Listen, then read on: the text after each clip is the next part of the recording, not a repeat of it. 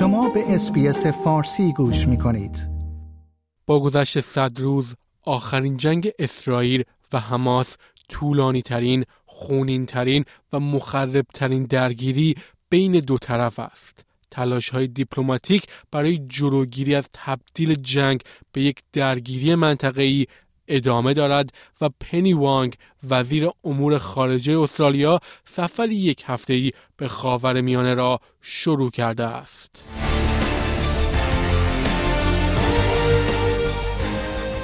جنگ به یک درگیری منطقه‌ای ادامه دارد و پنی وانگ وزیر امور خارجه استرالیا سفری یک هفته‌ای به خاور میانه را شروع کرده است. جنگ صد روزه نوار غزه با وسعت تنها 365 کیلومتر را با خاک یکسان کرده است. در هفت اکتبر جنگجویان حماس به جنوب اسرائیل حمله کردند. 240 گروگان گرفتند و 1200 نفر را کشتند. از آن زمان اسرائیل نوار غزه را به شکلی بی امان بمباران کرده و به دنبال آن یک حمله زمینی در آن منطقه انجام داده است. به گفته وزارت بهداشت غزه و همچنین سازمان ملل این امر منجر به کشته شدن نزدیک به 24 هزار فلسطینی شده است. نزدیک به دو میلیون غیر نظامی یعنی 85 درصد جمعیت هم آواره شدند. سازمان ملل می‌گوید این بزرگترین آوارگی مردم فلسطین از سال 1948 است. بیش از یک ممیز سه میلیون آواره غزه اکنون در شهر چادری در رفح در نزدیکی مرز جنوب غزه با مصر زندگی می کنند. هبا بکر سی و دو ساله سه ماه گذشته را با یک کابوس مقایسه می کند. The hundred days that passed felt as long as a whole life. They were the worst days we ever lived. We feel that we are in a nightmare. that we cannot leave. We don't know what will happen next. Is there something worse than this? I swear to God, we are really tired. برای مادر شهیناز هم آینده تاریک به نظر می رسد. The houses are destroyed. Almost 70% of houses in Gaza Strip were destroyed. Where will we go when we return to Gaza City? Where are we going to stay? All our homes are destroyed. We lost our homes, markets, universities, organizations. Everything we have is in Gaza. Without Gaza, we don't have lives. If we go back to Gaza City, we will put up a tent. Is it our destiny to be displaced? Displaced in 1948 and now again in 2024. همچنین مایا رگوی 21 ساله و برادرش ایتای در صد روز در میان بیش از 244 گروگان اسرائیلی بودند که توسط حماس در حمله 7 اکتبر اسیر گرفته شدند. او و برادرش پیش از آزادی در ماه نوامبر بیش از پنجاه روز در غزه اسیر بودند. او می‌گوید دعا کردن نجاتش داده و اکنون برای آزادی 132 گروگانی که در دست حماس هستند دعا می کند. When I was there, I sat there alone and prayed every day to God to get me out of this hell. Today, I sit here in my country and pray for all those who are still there, praying that they are strong enough to hold on a little longer. ایدیت اوهل مادر پیانیست 22 ساله آلون اوهل از جمله افرادی است که هنوز در اسارت حماس است. او این پیام را تکرار می کند و ابتکاری به نام پیانوی زرد برای حفظ تمرکز بر گروگانها و نیاز به آزادی آنها ایجاد کرده است.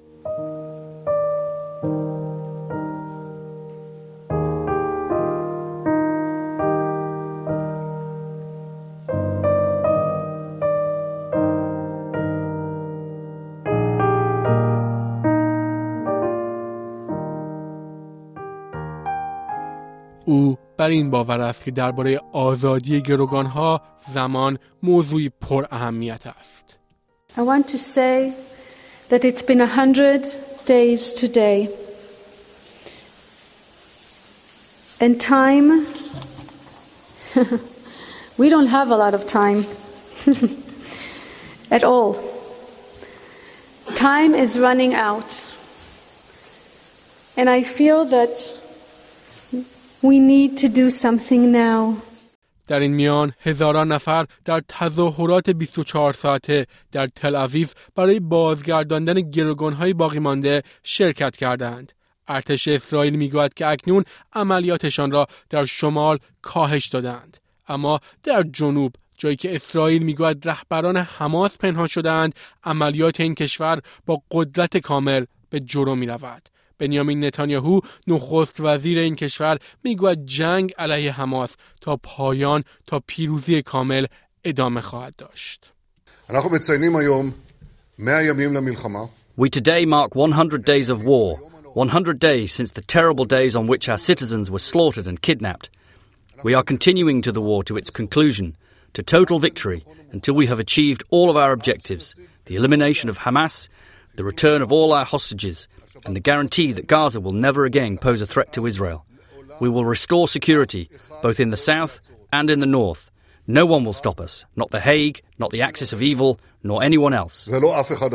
اندریا دی دومینکو از دفتر هماهنگی امور بشردوستانه سازمان ملل میگوید که شرایط غزه غیر قابل تحمل است و آتش بس بشردوستانه باید زودتر شروع شود. You know, there is a, lack of, of shelter, of course, uh, lack of water, lack of food, lack of health.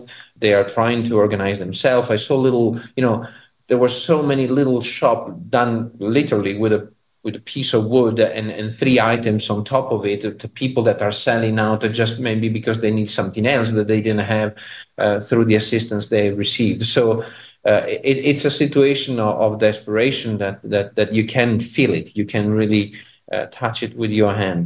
در همین حال تلاش های دیپلماتیک برای جلوگیری از یک جنگ در سطح منطقه ادامه دارد. پنی وانگ وزیر امور خارجه سفر یک هفته ای به خاور میانه را شروع کرده که شامل اردن، اسرائیل، کرانه باختری و امارات است. پس از حمله حماس در 7 اکتبر این اولین بار است که یک وزیر ارشد دولت اربنیزی به اسرائیل سفر می کند. او بر راهی برای خروج از درگیری تمرکز کرده است. Australia is not a central player uh, in the Middle East, but we are a respected voice. Uh, and I'll be using our voice uh, to advocate for a pathway out of this conflict. We all know uh, that that pathway can only be found by the parties to the conflict.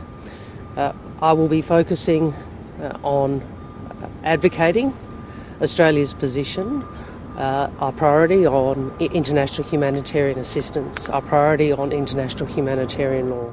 از سمت قوانین بین المللی توسط آفریقای جنوبی برای طرح یک پرونده تاریخی علیه اسرائیل در دادگاه بین المللی دادگستری به اتهام نسل کشی علیه مردم فلسطین مورد استفاده قرار گرفته است. دادگاه عالی سازمان ملل چند هفته طول می کشد تا استدلال های آغازین ارائه شده توسط هر دو طرف در مورد اینکه آیا نقض کنوانسیون نسل کشی وجود داشته یا نه را بررسی کند. آفریقای جنوبی ادعا می کند که بمباران تلافی جویانه است و محاصره غزه توسط اسرائیل نقض کنوانسیون است. در حالی که اسرائیل به دادگاه گفته که اقداماتش در غزه دفاع از خود است و ساکنان فلسطینی را هدف قرار نمی دهد. آفریقای جنوبی از دادگاه درخواست می کند تا اقدامات موقتی را تایید کند که اسرائیل را ملزم می کند تا عملیات نظامیش در غزه را در حین رسیدگی به پرونده پایان دهد. توبی کادمن وکیل دادگستری بریتانیا در زمینه حقوق بین الملل متخصص است. او به اسپیس گفت که فکر می کند آفریقای جنوبی یک استدلال قوی برای اقدامات موقت ایجاد کرده است اما اثبات اتهام نسل کشی به طور کامل پیچیده تر است. I felt that the, the team presented uh, an overwhelming uh, request to the court that I think the court will consider very seriously.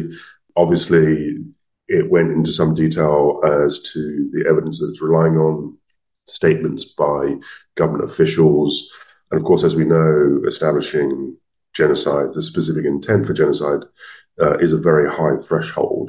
Um, but I think that certainly for what's required to be proven for provisional measures, um, the, the, the case was very well put. و اما امروز صد روز پس از شروع جنگ تهدید یک درگیری منطقه گسترده تر رهبران جهان را نگران کرده است. اسرائیل تقریبا هر روز با حزب الله و شبه نظامیان مورد حمایت ایران که به اهداف ایالات متحده در سوریه و عراق حمله می کنند تبادل آتش می کند. از سمتی شورشیان و حوثی یمن کشتی های بین المللی را هدف قرار دادند و با موجی از حملات هوایی ایالات متحده در هفته گذشته روبرو شدند.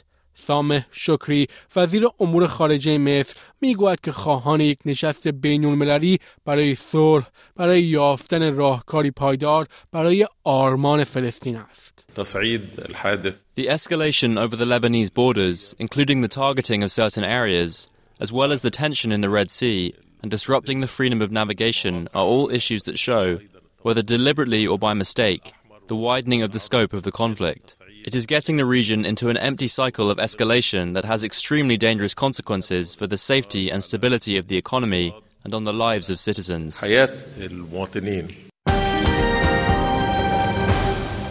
شنوندگان گرامی این گزارش همکارم بیوا کوان از اسپیس نیوز بود که من نیو صدر از اسپیس فارسی تقدیمتان کردم آیا می خواهید به مطالب بیشتری مانند این گزارش گوش کنید؟ به ما از طریق Apple Podcast، Google Podcast، Spotify یا هر جای دیگری که پادکست های خود را از آن می گیرید گوش کنید؟